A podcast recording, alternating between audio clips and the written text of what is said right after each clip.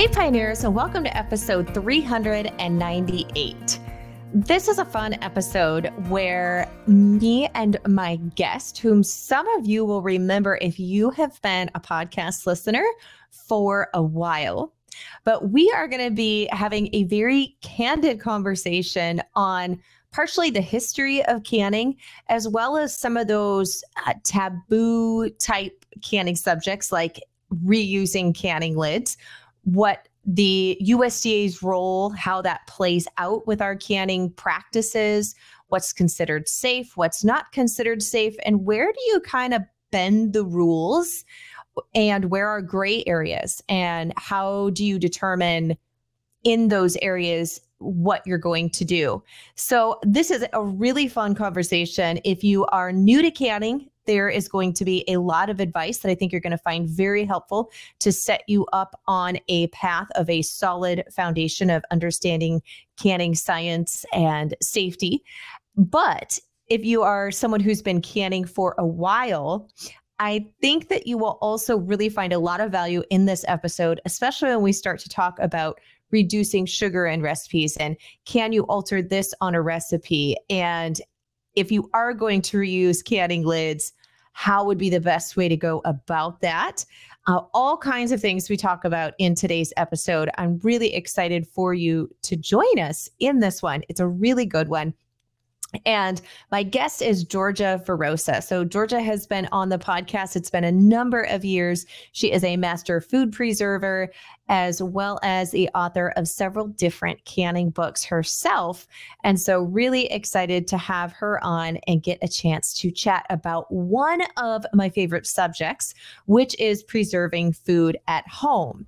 Now, today's episode is sponsored by Azure Standard. And if you did not know, Azure Standard has a ton of different canning supplies. They just launched and released their brand new canning jars. You actually can get canning jars from Azure as well as your canning lids and bands.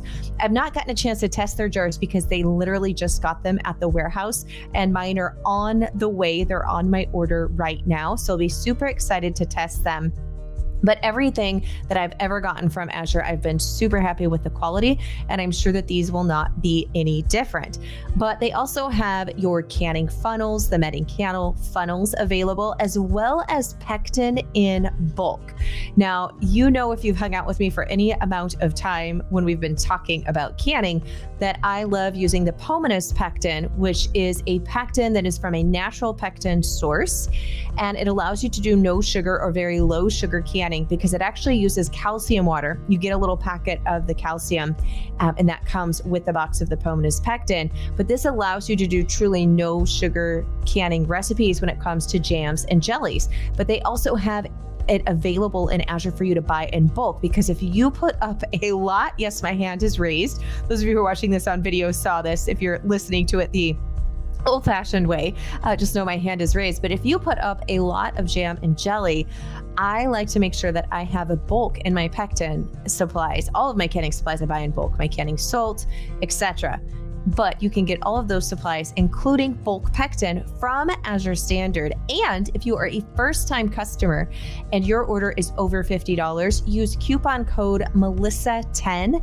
That's Melissa and then one zero for 10, and you'll get 10% off your first order. So, without further ado, let's jump into this episode and welcome Georgia back to the podcast. All right. Well, Georgia, welcome back to the Pioneering Today podcast. It has been a long time since you and I have got to chat. Yes. Probably three years, four years, even. I think it's probably been about four because the last we did an episode talking about the Amish and Mennonite uh, ways oh. and and food preservation and and talking about that whole culture so yeah, I think it's been at least four years. So well, we're long overdue for another chat. We are. Yeah.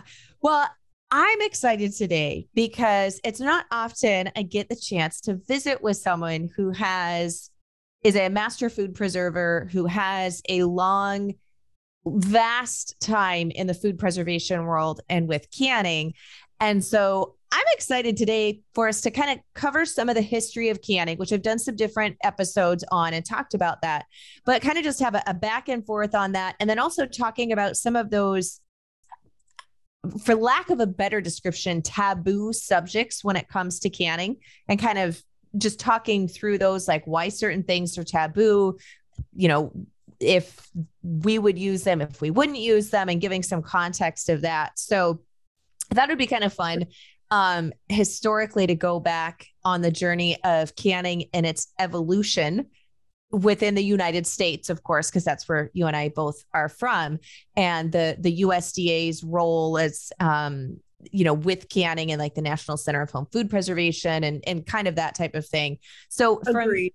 From my research and what I've been able to discern is canning didn't really become really popular until the late 1800s, early 1900s because the mason jar as we know it wasn't really even invented until about the 1850s 1860s is from is what i've seen. It's true. And you know i always had this romantic notion about pioneer forebears canning for their families. But really canning came about as an answer to the problem of wartime supplies. And it had to do do you know this? It had to do with a napoleon bonaparte? Yes. Yes, and it was like his his troops would get sick when they had long arduous journeys for many months and they didn't have a good way to keep food from spoiling. So Bonaparte said, I'll pay somebody this cash prize if you can figure out how to make food safer longer. And then enter this Frenchman who was like a candy maker, but he was a chef and uh, you know, just a, he was kind of a, a renaissance man in a way and he figured it out. And he didn't figure it out perfectly because he what he would do is he would throw the the food into jars wrap them in burlap and then boil the heck out of them for a couple of hours. And didn't even know why it worked but it worked. So that was it. And then another guy came along who said if we put them in in tin lined cans and put a lid on them and we boil them it that's going to work but you had to have a, a like a hammer and chisel to get the lids off and it was very expensive and so it, it didn't hit the home market you know until like you said the the mid late 1800s when it, Louis Pasteur came along and said this is why the food you know spoils so we need to boil the kill those microorganisms. And then, like you said, uh, the you know mason jars became available. They call them fruit jars, and so then it was born, and then it became something that a person on a budget could afford. Before they were just so expensive, you had to be super wealthy or in the military.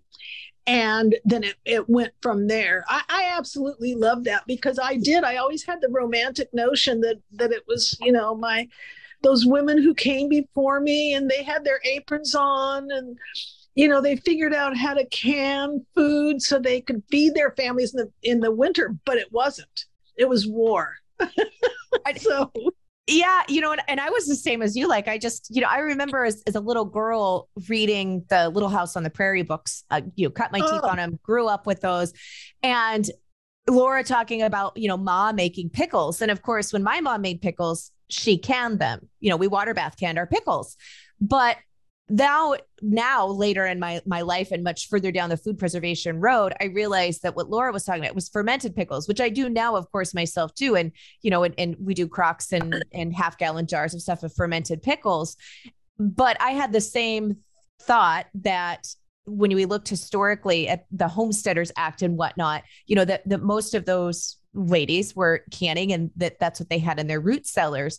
But really they that's not what it was. It was the fermented food and then just dehydrating and then root cellaring techniques of course but it wasn't rows and jars of these beautiful glass lined canning jars because they they weren't readily available or like you said widespread during that homestead act that real pioneer period that i think a lot of us are you know romanticize and and kind of harken back to Yes, and and really until the 1900s, you know, that was kind of the change for home canning as a major form of food preservation. Before, you know, they did a lot. They dehydrated things, they dried things, they salted things. They did also. They had other ways of pre- preserving their food.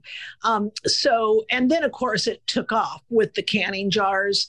And in America, like you said, you know, we've got the rings and seals and um, that made it readily available and um, you know even on a tight budget women could use that. Um, and then and then it just kind of you know progressed. And we can get to the usda because raw them you know they because they do a lot for us and they do it on less than a shoestring budget. And yet they keep you know american canners safe yeah. You know, it, has been very uh, interesting because I, I did an episode and was kind of talking about the, you know, the USDA's role and in the US, you know, our different canning guidelines that we have and how those came about. And uh, back to Oregon, for us, as, as far as modern day canning and the science that we've got right now and the testing that we have and the guidelines that we use, at least in the US, if you choose to follow them, because some people don't. But that was really when we look at World War II. And war again is what pushed a lot of the testing that we have today um, because they needed the people at home, mainly the women, to can up food. And it was really advocated for by the government so that what manufacturers were there could send that food over to the troops in Europe and that food could be sent there and then the Americans would be fed by their home gardens and what they were preserving. So it's exactly. interesting to see war war is what was the you know the catalyst for even finding out about canning it, very rudimentary to what we have now but the essentials of it and then it was what really pushed it for it to become this very forward thing as most of us know it today and yet you know and yes that's true but it was the economics of of having enough food sending the food where it needed to go you know um but yes i i agree war kind of had a lot to do with it you know so but it's okay you know back to the land movement in the 70s you're too young for that i think I, I, I wasn't born yet in the 70s, but uh, uh, 81. Oh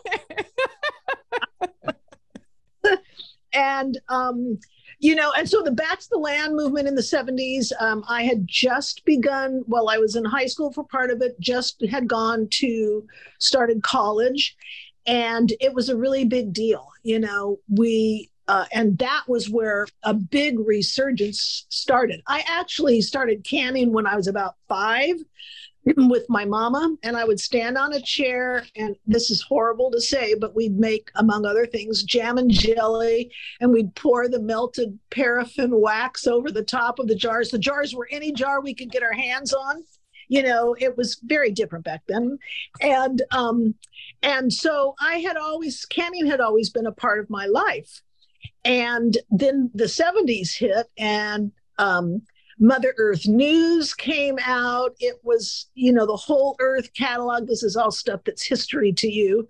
As my daughter in law loves to say, it was, she goes, that my history is your youth. and it's true.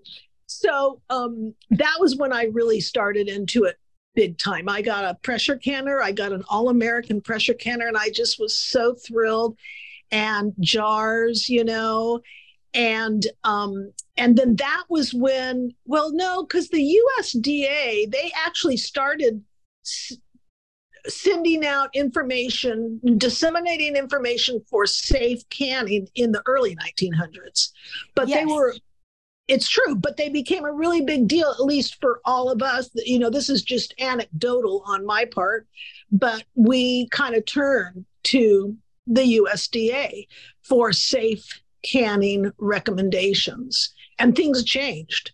You know, I, I would hate to tell you how I used to do canned pickles. yeah. Well, here's the thing is is um it, I think this is a really good discussion to have because you have people who are you know have witnessed canning much like you and I. Like yes, paraffin on the jam. You know, my husband's grandma who taught me how to make jam that would actually set. Uh, that was how she still made her jam is she would put the paraffin on and when we were first married you know as newlyweds that's how we would get it.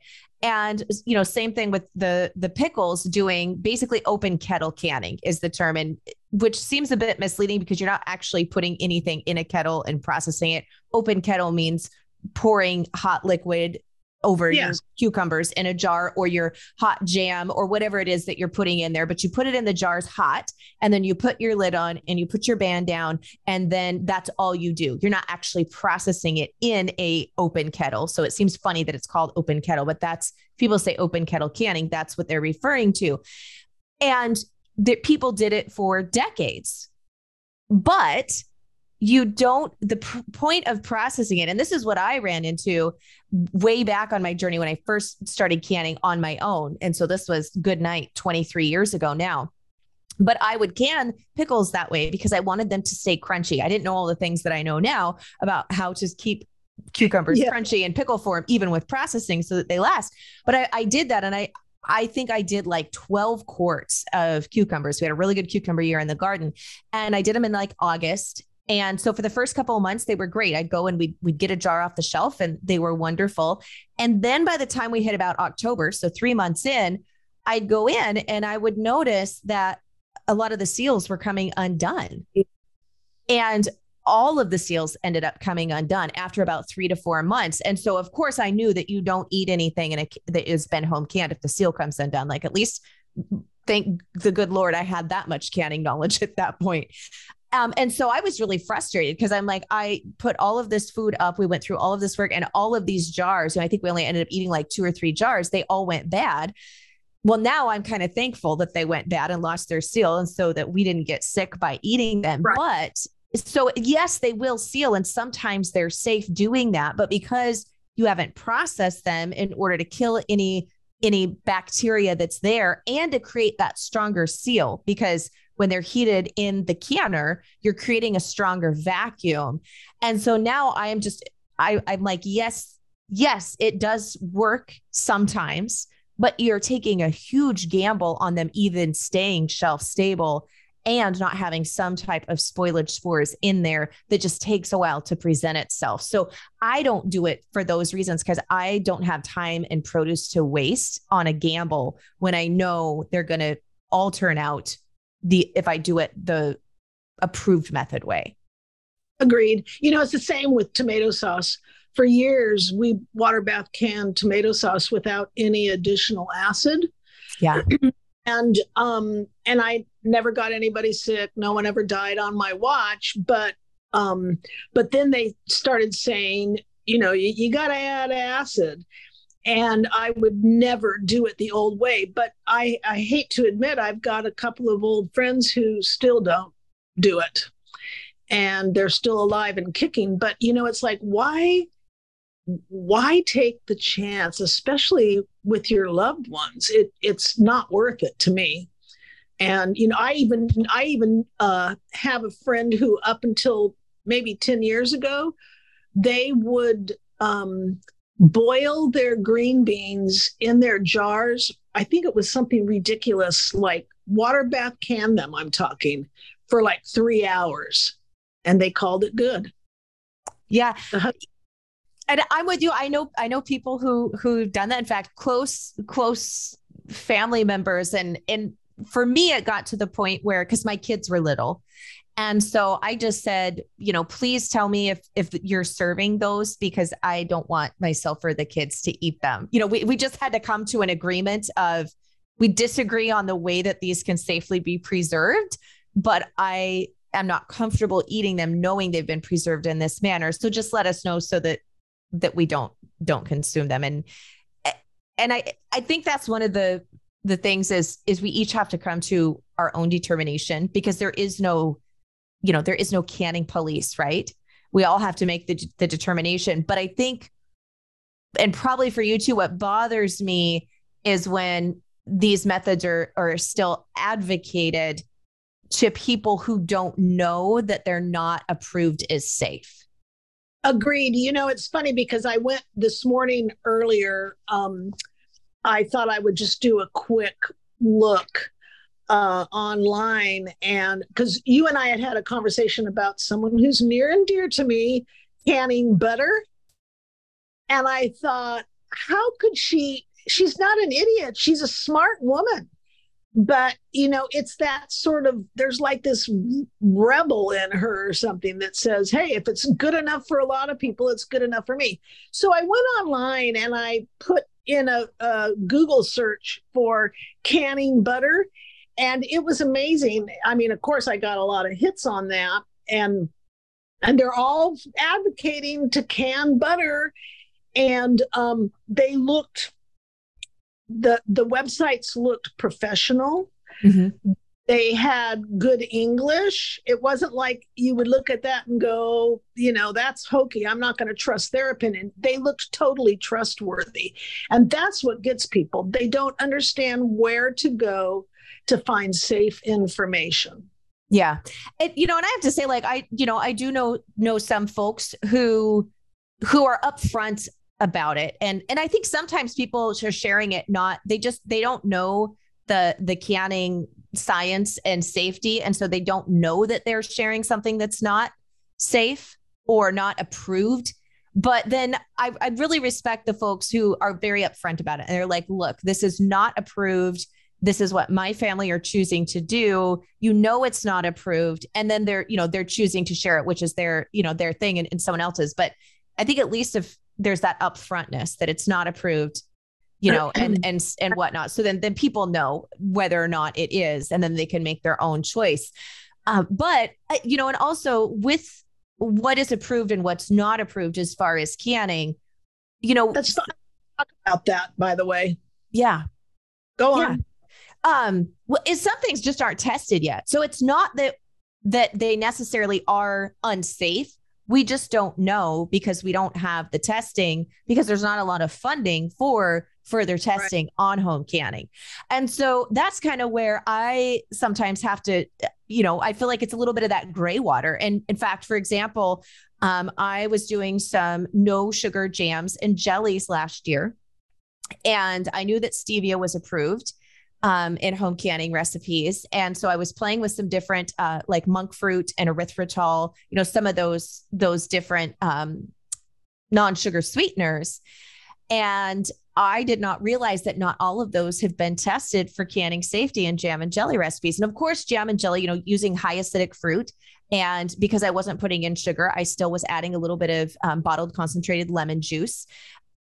But I was like, oh, this hasn't actually been tested. So I don't know if this changes pH or not to where it would not be safe. And so I had one of those moments like, well, am I going to, am I, are we going to, am I going to use this and consume this in our family? Or is this where I'm, you know, draw the line and say, no, I, I don't think it is. And it's just that there was no testing on those. So I just don't know, you know, and so I think, I think that's too where, where people can, you know, kind of come into those gray areas a little bit me too. The other thing, and why I said I wanted to talk about, you were talking about USDA approval.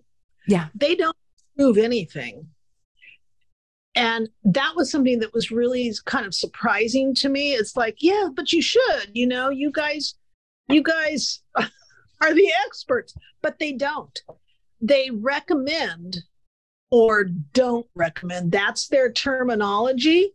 Yeah. And I've and I thought about that. Why is that? It, it might just be because it wasn't fully tested or what i don't know. But for some reason the usda does not approve or not approve canning methods. They recommend which in in in truth i would say take that as approve. And if they don't recommend i would say you know take that as the gospel too. Don't do don't do it that way. Don't use that process or whatever it is. And so you know it is. It's like it's a gray area for sure. And each of us has to decide for ourselves and for you know our families i would hope what they can live with or not. And i happen to be more careful than well gosh anybody i know you know. yeah. I and I I tend to to be that way too. As one, just because I I want peace of mind. I don't want to wake up at 3 a.m. and wonder if I have a weird slept wrong and something feels numb. Is this botulism? I mean, you know, like that's just me personally. And, and I don't want that. I don't want it on my conscious um, as a as a teacher because you know I share publicly. I have canning books. I know you do as well. And so for me, I'm like I I don't want to have any doubt. I want to make sure that I'm following what we have at this moment in time as tested. And that's the only ones that I am going to be using. Uh, you know, for me, for me personally, and because I feel like as a teacher of it, you have a heavier responsibility. Oh, um, oh, yes. Than just what, you know, you would do if you weren't in that capacity. But I also have wondered because I've had people have asked me, you know, on some of the things like reusing your canning lids because ah. it's not recommended to reuse the metal lids. Of course, there are reusable canning lids out there, Harvest Right, Tattler, um, excuse me, Harvest Guard, not Harvest Right. Harvest Right's a freeze dryer. Harvest Guard is another brand and Tattler of reusable canning lids. It's a two piece system eh, designed to be reused, but our metal canning lids, for the most part, are not recommended to recan with. I use them for other things. You're talking the seals, not the rings. Yes, the metal yes. lids. Yeah. But people understand that. Yeah. you know, I've had people say, well, it's in their best interest to say that they're not reusable because then you have to keep buying them. And I'm like, you know, I, I there's just enough of me that says, you know, there are, you know, uh, most companies would look in their best interest. Um, but you do have a higher fail rate right. if you choose to reuse them because the the compound that's on those metal lids is not very thick and once it's been used of course then it's even thinner um, but i've had people say well if in a you know situation where i couldn't get any new canning lids i would reuse the ones that were the least you know damaged and and would use but them and I, if you were gonna if you felt the need to reuse them um you know it would be better to to reuse the lids uh, from water bath canned because they don't get torqued on so much.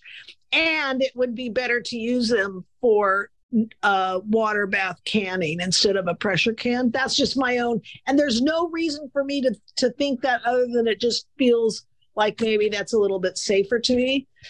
Um, and and it is a problem. You know, I actually got Tattlers because a few years ago now, I wish I could remember it was probably, I say a few years ago, it could have been five or 10 years ago. Time flies. But I got Tattlers. And um, because it was so hard to get the reusables and uh, taught myself how to use them because I, I, don't know, have you used them before, the, the reusables?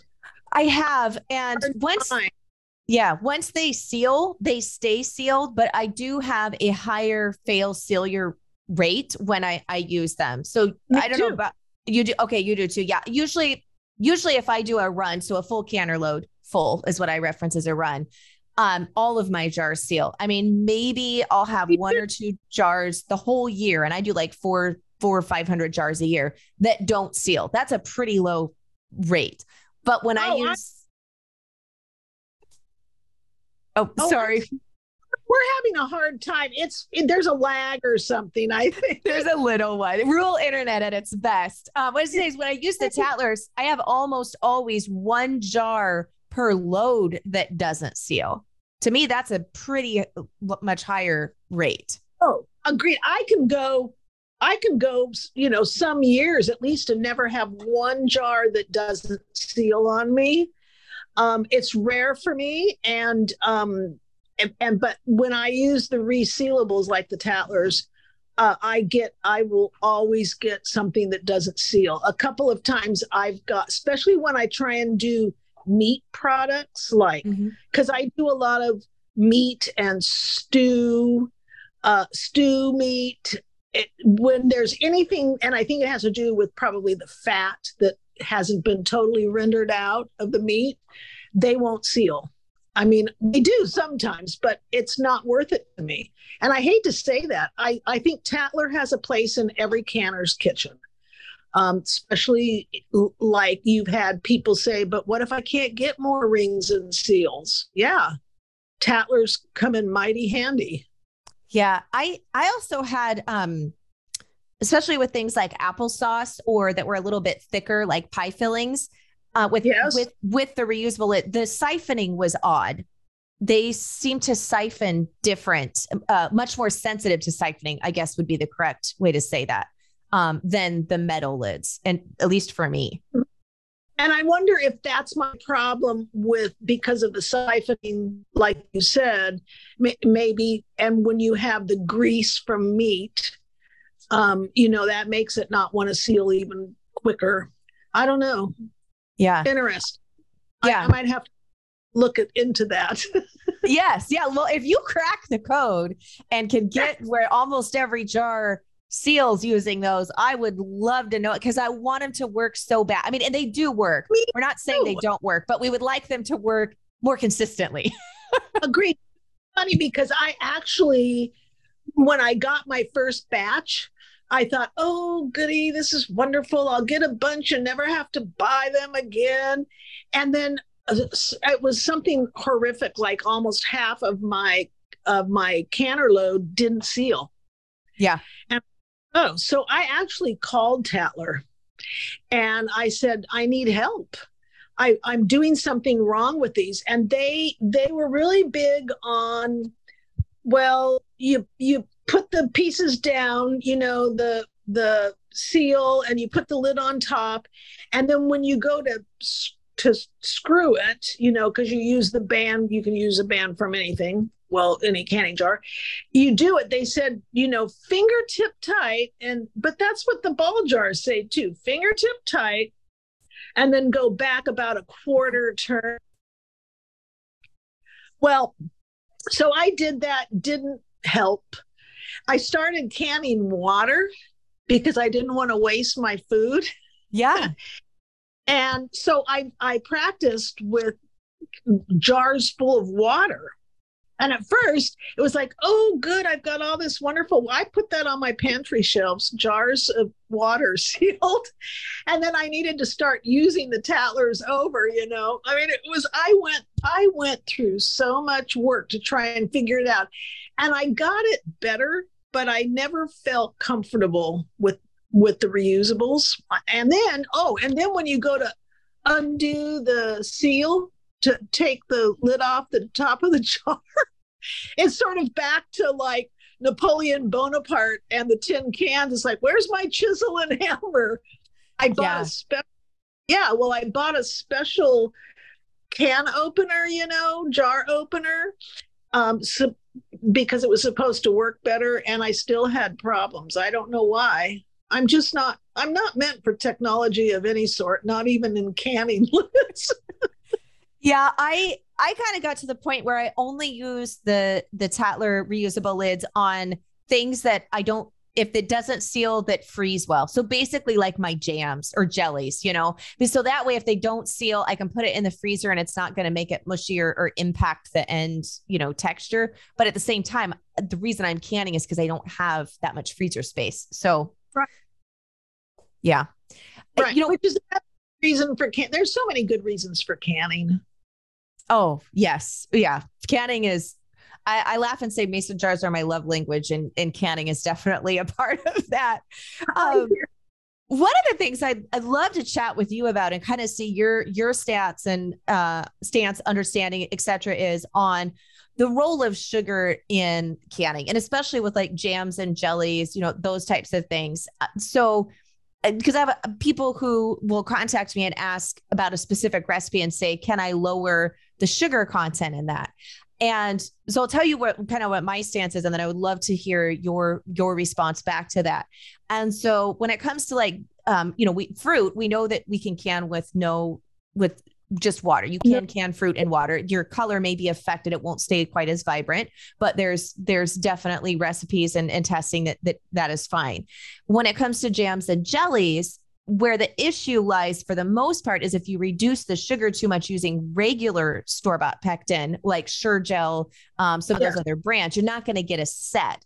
So I use the Pomona's pectin because that uses calcium water in order to get this set. And they do have formulated recipes where you don't have to add any sugar, but with they have the fruits lined out in there. If you're not adding any sugar with quite a few of the fruits, then they have you add in a tablespoon or two, depending upon the, the volume of concentrated lemon juice in order to keep the acid content up, I'm assuming, um, because mm. the sugar helps it once it's open in the fridge because it helps absorb extra water so you don't get mold as fast. Our 4.6 pH or lower is what keeps food safe with water bath canning because botulism doesn't grow in that acidic environment. But when it comes to reducing sugar, can that affect your pH levels at all? That was just, you know, I, I, don't have the answer to that. And that's another thing that I'll probably be curious about when we hang up. But um, but doesn't it seem like it wouldn't? Because yes. I mean it, it's like it's not, I don't so I don't think it would I don't know what because the sugar helps to set. Right. And that's and and then like like um my lower sugar jams and jellies, I've noticed they don't last as long in the fridge once they're open because sugar has that osmosis effect, you know, where it absorbs extra moisture and that's where your mold your mold spores tend to grow. So in the refrigerator life once it's opened, it does shorten that lifespan. So I usually just do it in smaller jars. But I, I haven't been able to find anything that would indicate that, but I haven't been able to find anything either way on it. So I know that the Pomona's, they, you know, they have done testing on theirs. So I'm like, okay, well, if they have you add the lemon juice, then I feel pretty confident in doing that and following this. But for example, I had somebody contact me about canning zucchini pineapple, which is a tested and approved recipe to do zucchini with pineapple. And then you're adding in lemon juice. So the acidity factor is there and it's a water bath recipe. And she asked if she could lessen the sugar in it. And I'm like, you know, I honestly, I don't know because I don't know if that sugar plays any role. And because we're talking about zucchini, which is not a fruit, you know, that's know. a then I just, you know, I had to tell her, I'm like, I would not reduce the sugar simply because I don't know if it could negatively affect it or not. So I was curious if you had come across anything that showed that. I haven't, but it makes me want to to see if I can come up with something. You know, um when I when like you talked about the zucchini pineapple, um that is such an odd combination in ter- I mean you know, in terms of the type of pH we're talking about, yeah, that it would be, I, I would be very careful not to mess with the, with, you know, with the recipe. Same. But even if it had nothing to do with pH, there must be a reason. It's like when people ask if they can cut down the salt in fermented foods, you know, do you, you know it's like well i'm on a low salt nuts don't do that you need the salt and so um, you know, there are reasons why when we get the recommended um, canning instructions for certain types of fruits and vegetables and meats and fish and all that, um, you know, uh, and when we get those recipes, I say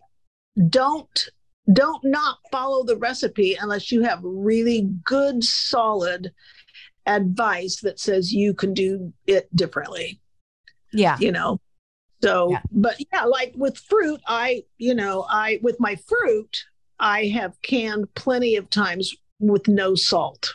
I mean, no sugar. Sorry. or salt. Yes. but, um, you know, and I, and it, and, and you know, I'm trying to think where I even learned that that was okay, but I've always done it. Well, I think actually we did a load or two in my master food preserver class that way, you know, and um, and that was a long time ago. It was, dear. Well, you maybe you weren't born. No, you would have been born. Do you remember Y2K? Oh, yes. My mom had the bathtub ran full of water that night. Um, yeah. yes. And we had, you know, bags of, of she bought up extra stuff. Not, not, it, we already had food storage because I grew up that way. I lived very rurally. We always had power outages. And so we always had some type of food storage. But mom got a little bit extra that year and made sure all the pitchers in the bathtub were full of water just in case the power went out, that we would have water for a few days.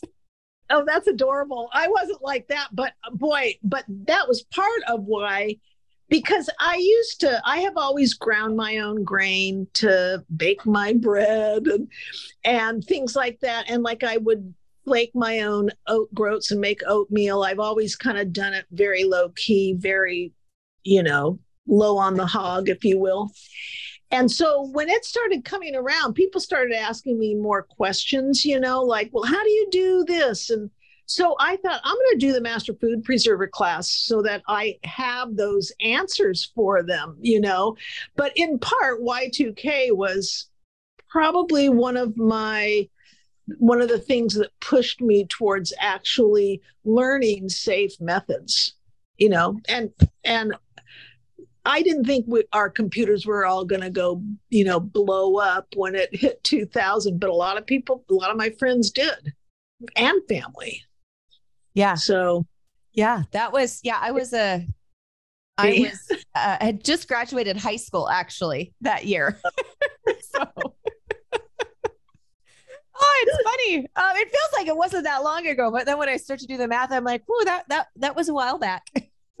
yeah, no. Well, you know, it's funny because I still wake up many mornings and I look at myself in the mirror and I go, oh my gosh, you're an old woman because I don't feel like it. And that's just, you know, we lead busy lives, we do the things we love, and time goes on. And, you know, and I'm still trying to help people. You know, I love to, well, my current, as you probably know, my current love in life is sourdough we could always have a sourdough podcast. oh, I do love sourdoughs. I just baked a loaf last night. So, yeah. Yeah. so, but, but back to canning. Sorry. I, I, I have been writing sourdough type books and, and so we, I've been doing that. I mean, I I've been doing a lot of sourdough teaching to people in my community here. Yeah. Well, so, would you like to talk about? Um, because there are, you know, when I said they don't say approved or not approved, but they say recommended, not recommended. Well, I actually went on the website, you know, the National Center for Home Food Preservation. It's USDA. Yes. And they we have a very few, these are absolutes. I was surprised how few they had, but they do. Beets being one of them. We used to just kind of do our beets. Well, now you have to keep them hot. And it's like a really big deal. Did you know that? I normally just do pickled beets. I don't normally um uh, yeah. Yeah. Oh, and yeah, pickled be- beets are, I love pickled beets on salads. Oh my gosh, I love them. But if you just can beets, that's one of their absolutes, which surprised me. Must, beets must be hot when you pack them in the jars. Now you've already boiled them and slipped the skins and you've cut the ends off, you know, and the the root and stalk in. And so now they're ready but you got to have them hot. And people didn't used to understand that because they would say cool them down so you can slip the skins off. Mm-hmm. and they oh cool beets are fine. They're not. So that's a must in usda lingo.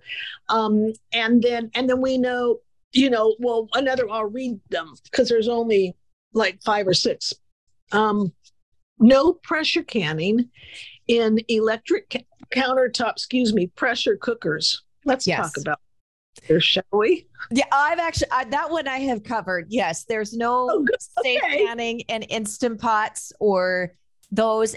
And what? So here, here's one that Georgia, where I have, um, where I am not comfortable recommending them yet, and don't use one because you have where there's the new pressure canner that's electric that's been yeah. you know introduced um, and it says and this is kind of what bothers me because i feel like this is a, a marketing language where it says uses USDA approved methods because pressure canning is the only way for non acidic foods that the USDA recommends. However, the USDA did not actually test this canner and recommend it. And so I can't find any third party testing on this canner. And so I can't personally recommend using it until I can see third party testing that shows it does, in fact, hold its pounds of pressure the entire time, you know, all the things. I agree with you. And I actually looked that up too at one point because I had questions. Uh, somebody had a question for me. And in fact, I think they had one. Or no, they were going to get, they had a, the, the, the ability to get one for a good price. And I said, don't buy it. I said, if it was me, I wouldn't do it. I would spend more money and I would get one that's approved. I use that word approved, even though they don't. But yeah. um, but I wouldn't I wouldn't recommend them at all. And yet I have some Mennonite friends who use them. They've used them for years. Um, and they're all still alive, you know. So see, that's the thing about a lot of canning rules, if you will. They're they're kind of amorphous. They're not just black and white, they're gray. So I wouldn't use it. Um, oh, here was another thing. So I and I'm big on on whatever I have. Like you can make, you can can soups and stews with you know all sorts of different veggies depending on what there is. But the the uh, USDA says when you're mixing vegetables for canning, i.e., for soup, only choose ingredients that have separate canning recommendations. So, in other words, you mix together a lovely vegetable soup. Well, cabbage doesn't have separate canning regulations. Celery doesn't, cauliflower, zucchini, things that we might want to use quite a little bit in a soup like that. So, USDA says don't use those in your soup. And then, of course, probably a lot of people know this dairy, no cheese, no milk, no eggs, all that. And I have a, a tomato soup recipe that I can. Um, it's like, it's embarrassingly easy to do it. And um, and it's great in the wintertime. You, you heat up tomato soup and do a grilled cheese sandwich. It's a great winter lunch. And um, and I like a little cream in mine. Um, and there would be people who would throw that in. They'd make the entire recipe and can the whole thing. Well, don't just put it in at the end, you know. Um, it, it's not that hard to do. And you get a little more soup too. Oh, don't can cured meats. Yes, the nitrates. Yes don't can cured meats and then and then of with, course we, with the exception of a small amount of bacon in some baked bean yeah. recipes because it, it's a very small amount of total ratio though and that's what i tell people like there's a few recipes out there that have been tested but it's not a can of bacon it's a it's a specific amount to a much larger recipe Agreed. And the other thing about that, I've actually seen, and I think they were all approved, not that I've ever used them, but um and it's been a while but sometimes people will use a weensy little bit of like olive oil or something and i think that's mm. okay too yeah but i've seen same thing it's a very small amount it's not a jar very, of vegetables submersed in all olive oil yeah yeah, yeah. and so like let's take tuna for instance, because home canned tuna is one of my favorite things in the world. And living in the Pacific Northwest, we can meet the tuna boats and get fresh tuna, and all of my girlfriends and I do it.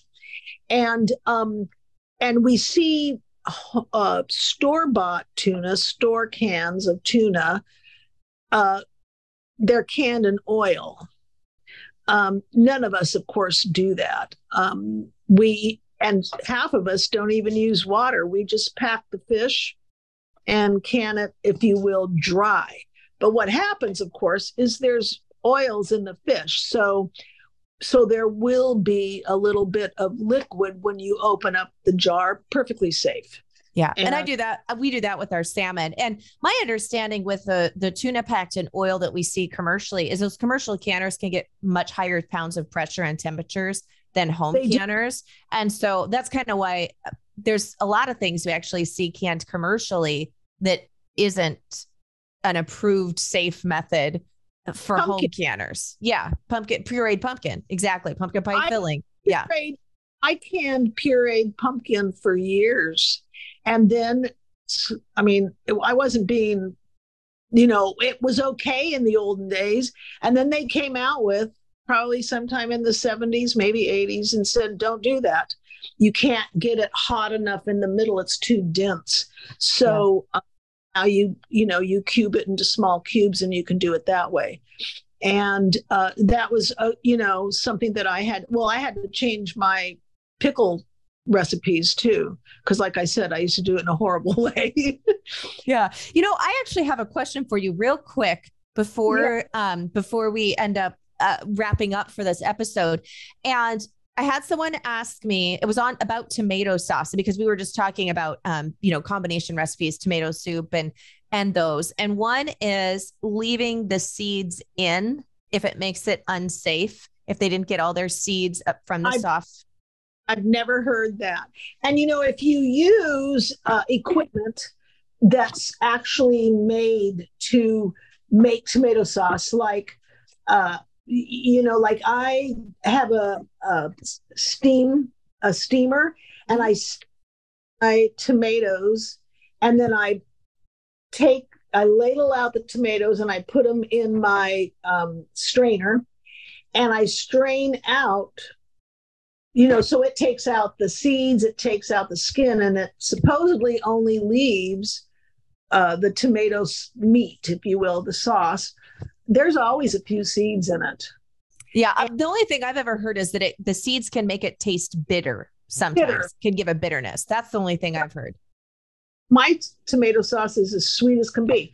So I think again, it's a matter of quantity. Don't throw all the seeds in. If you have a good strainer like I do, they take most of them out. But of course, more important than that is making sure you add lemon juice to your jars. Yes, or citric acid. Um, oh, yeah.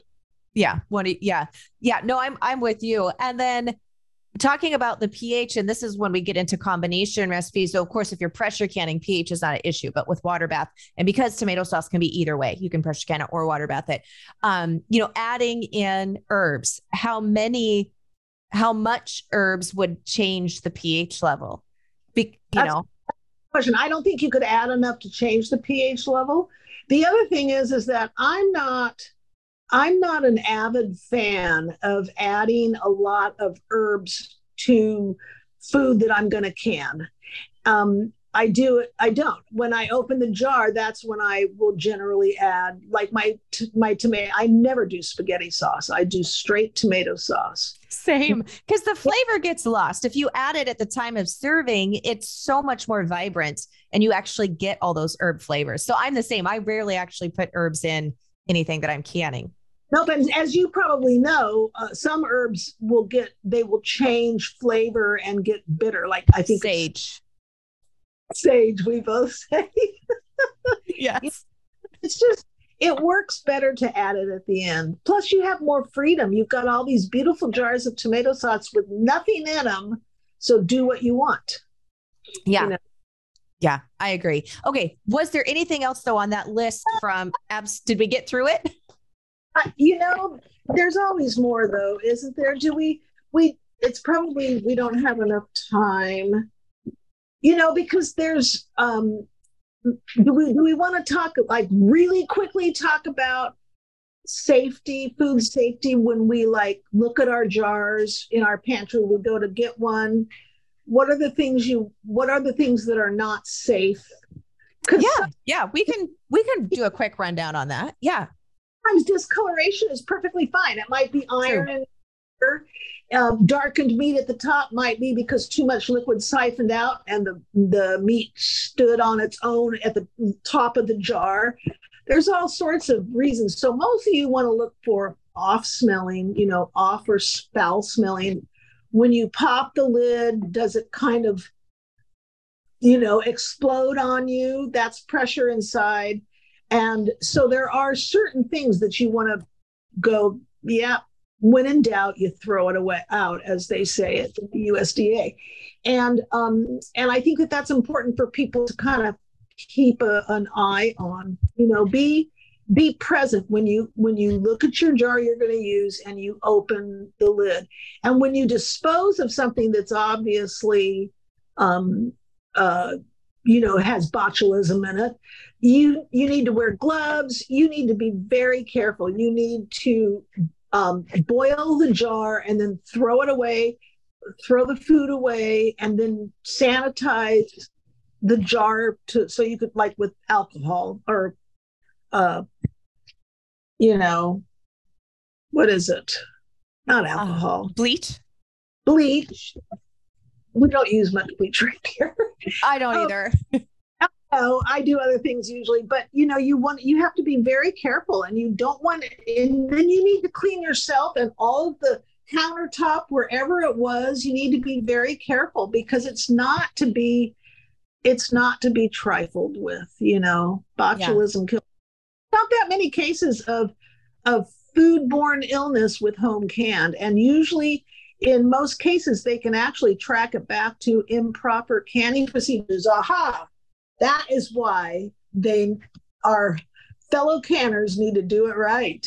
You yeah. Know, if you follow the the sage advice, and I don't mean sage as an herb, but you know, the knowledgeable advice of others, then you'll be okay. Yeah. you will. And I, I, will add to that one too is um is bubbles that move bubbles that are active when the jar like if this was a jar just sitting on the shelf and it they're moving because sometimes you'll see little air bubbles even if you have you know went around the rim like you're supposed to especially on things that are thicker like pie fillings you'll see stationary air bubbles and those are fine it's the active movement that is a sign of spoilage good point i should have pointed that out as well because that's a really good indicator as well yep yeah. yeah. Well, Georgia, thank you so much for coming on. It's all to sit and chat with a, a kindred spirit um, and get to, to pick your brain as well. Um, and so you have several books out um, and some new books coming out. So we'll make sure and put the link to those beneath this video. If you're watching this on YouTube or if you're listening to this just as the podcast file, then we'll put those in the blog post that accompanies this episode. So you can go and check out all of your lovely work. And thank you so much for joining me today. Well, it was a pleasure as usual. And happy canning. Keep it up. Well, I hope that you enjoyed that episode as much as I did. And now we are going to dive into our verse of the week. So we are in Matthew chapter 5, verse 4. And this is the amplified translation of the Bible. Blessed and enviable, happy, with a happiness produced by the experience of God's favor and especially conditioned by the revelation of his matchless grace, are those who mourn, for they shall be comforted. And this is part of the chapter where it goes through a lot of the blessings, where it talks about blessing are those who are poor, those who are meek, and go goes so on and so forth. But this one, I was just kind of meditating on this morning, going through some of these. And the one that mourned, I found, I'm, I'm not sure if intriguing is quite the word that I'm looking for, but it's when we think of mourning, we think of grief, right? We think of the loss of something. And that is not something that any of us think of with being blessed or enviable happy. I can't say that I've ever looked at somebody who was in mourning and thought, man, they are blessed to be mourning, or I am envious of happiness that they have because they're mourning. Like uh, our human minds and brains just don't work that way. At least mine don't. But as I read through this and it's telling us that they those who are mourn are blessed because they shall be comforted.